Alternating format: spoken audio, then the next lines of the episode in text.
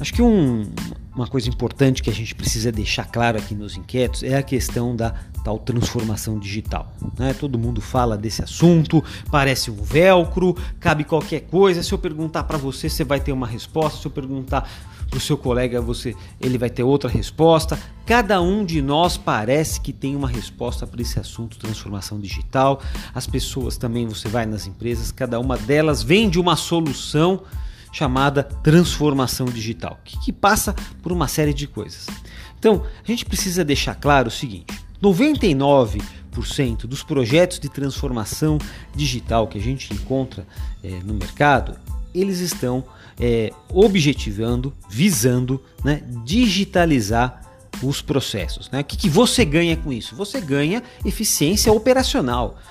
Ou seja, é uma digitalização que expande os novos canais é, que agora são digitais e você então vai procurar matar todos aqueles intermediários que não trazem valor para o negócio. Então é, você tem a substituição de, de caixas, de, de bilheteiros, de, de trocadores, de vendedores, de corretores, atendentes de call center, né? Se você até procurar aí na relação no Fórum Econômico Mundial, tem até uma lista de profissões que está decretado. Olha, isso aqui não vai existir mais no futuro, né? Ou vai reduzir muito. Então, essa é a primeira, pessoal, é, inquietos, primeira mudança que a gente tem, a digitalização.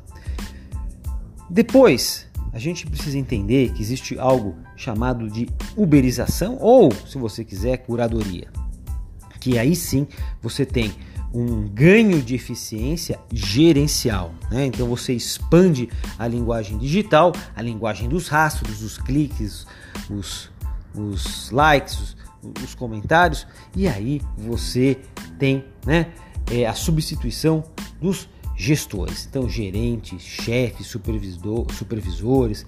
Então o mercado ele vai enxergar né, e tem se dedicado mais à primeira fase, que é a digitalização, que é mais visível, né, é mais óbvio e também não demanda adaptações mais disruptivas. Né? Quem é que quer então é, é acabar com a liderança do seu negócio? Até porque, pessoal, a liderança também não está pensando em ela mesmo né, acabar com a, com a própria posição que ela ocupa hoje.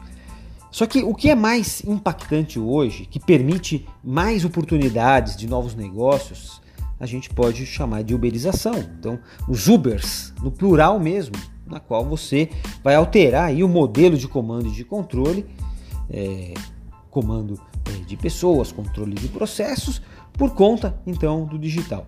A digitalização é o que a gente pode ver, por exemplo, quando você é, tem a chegada, por exemplo, da TV aberta e você vai para o streaming. Você elimina aí a necessidade né, é, de ter tempo fixo para assistir suas séries, para atender os seus filmes, né? local, você assiste onde você quiser, o que, que você gosta de acompanhar, você assiste no ônibus, no trânsito. Né? E quando você é, tem a uberização, aí você é a passagem do streaming, por exemplo, para o YouTube. Né? Então você não tem aí é, no YouTube, é, por exemplo, você não tem um, um gerente responsável por, por, pelos vídeos que entram, que saem, você não tem é, um um chefe dos youtubers, né? Quem escolhe quem são os youtubers mais interessantes é a própria audiência. Vai clicando, aquilo vai subindo, vai tendo mais, mais like e automaticamente vai ganhando relevância. Né? Então, por mais até que o streaming seja algo é, mais novo e que traga é, para o consumidor uma, uma, oferta, um rompimento de tempo e de espaço, né? uma oferta melhor, é, um conforto melhor, ainda assim você tem um negócio muito mais disruptivo que é o YouTube, onde você né, não tem um gestor que vai escolher o que entra, o que sai, não tem a área de qualidade, né, como tem no streaming. Todo, todo, mensalmente você recebe a lista do que entra e sai. Ok, você até pode dar um like no que você gostou, no que você não gostou. Quem sabe isso ajuda né, a, a mudar a programação né? E eles também estão interessados em, em, em, saber o que, que você mais gosta ou o que você menos gosta, mas a decisão, gente, no streaming é deles. Então, isto é digitalização. A uberização é algo muito mais exponencial. Então, o grande problema que a gente tem para adoção e disseminação da uberização para as grandes organizações ou organizações tradicionais, não precisa necessariamente grande, é a mudança disruptiva na forma de comando e de controle dos produtos, serviços e de pessoas. Quem é que quer abrir mão disso? Né? Abrir mão de dar feedback. Você quer abrir mão de dar feedback? Né? Eu sei o que é bom para você, o caminho é esse. Né? Ah, chefe, obrigado, e não sei o que. Né? Então, gente, é, é, a uberização não é uma continuidade, né? é uma ruptura. Na uberização, é, onde é possível atuar, né, você coordena os algoritmos da plataforma. O controle de fornecedores e consumidores passa a ser feito através de autogestão, de autoavaliação entre as partes. A qualidade é o cliente diretamente que escolhe. Né? Então, é, é onde é possível você uberizar, você tem algumas vantagens. Você não tem mais a carteira assinada, o que reduz custos. E você tem é, uma redução forte é, do custo de gerenciamento, porque muito do que era feito pelo antigo gestor passa a ser feito pela comunidade de consumo. Né? Você cria um, uma meritocracia no ambiente muito mais eficaz do que no passado. Né? Você tem um aumento da personalização de forma massificada.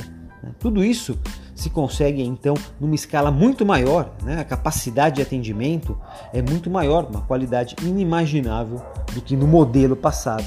Né? Então, é, é possível se liderar mercados ou simplesmente muito bem numa pandemia, como é o que a gente viu algumas empresas fazendo, né? E você deixa os antigos competidores sem ação.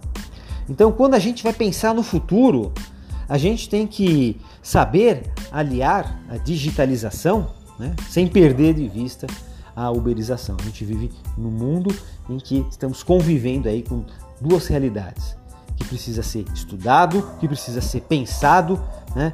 E, e tem um, um modo para que você possa aplicar isso, porque senão, né? Você ninguém vai querer saber, né? De acabar com os chefes. Os chefes não querem acabar com eles mesmos. Então é um ponto bem bacana que a gente precisa discutir em profundidade. Né? Por isso que a gente está aqui. Sem inquietos não há inovação. E tem diversas formas de você participar dos inquietos. Você pode receber esse áudio diretamente no seu WhatsApp e você pode receber as notícias que a gente é, compartilha na nossa, no nosso grupo do WhatsApp. Então, e vai estar mais próximo da gente. E também escrever no blog Inteligência Competitiva, onde os alunos participam, os nossos inquietos escrevem. Então, tem artigos muito interessantes. Você compartilha o que você sabe e a gente vai construindo o Saber 2.0. Além disso, temos também o nosso lab com duas imersões, uma em futurismo para Customer Experience e outra para é, Digital Customer Experience. Então, tem diversas formas de você se aprofundar e se preparar para uma grande transformação que está vindo por aí. E você, o que, que você diz? Um forte abraço e a gente vai se falando.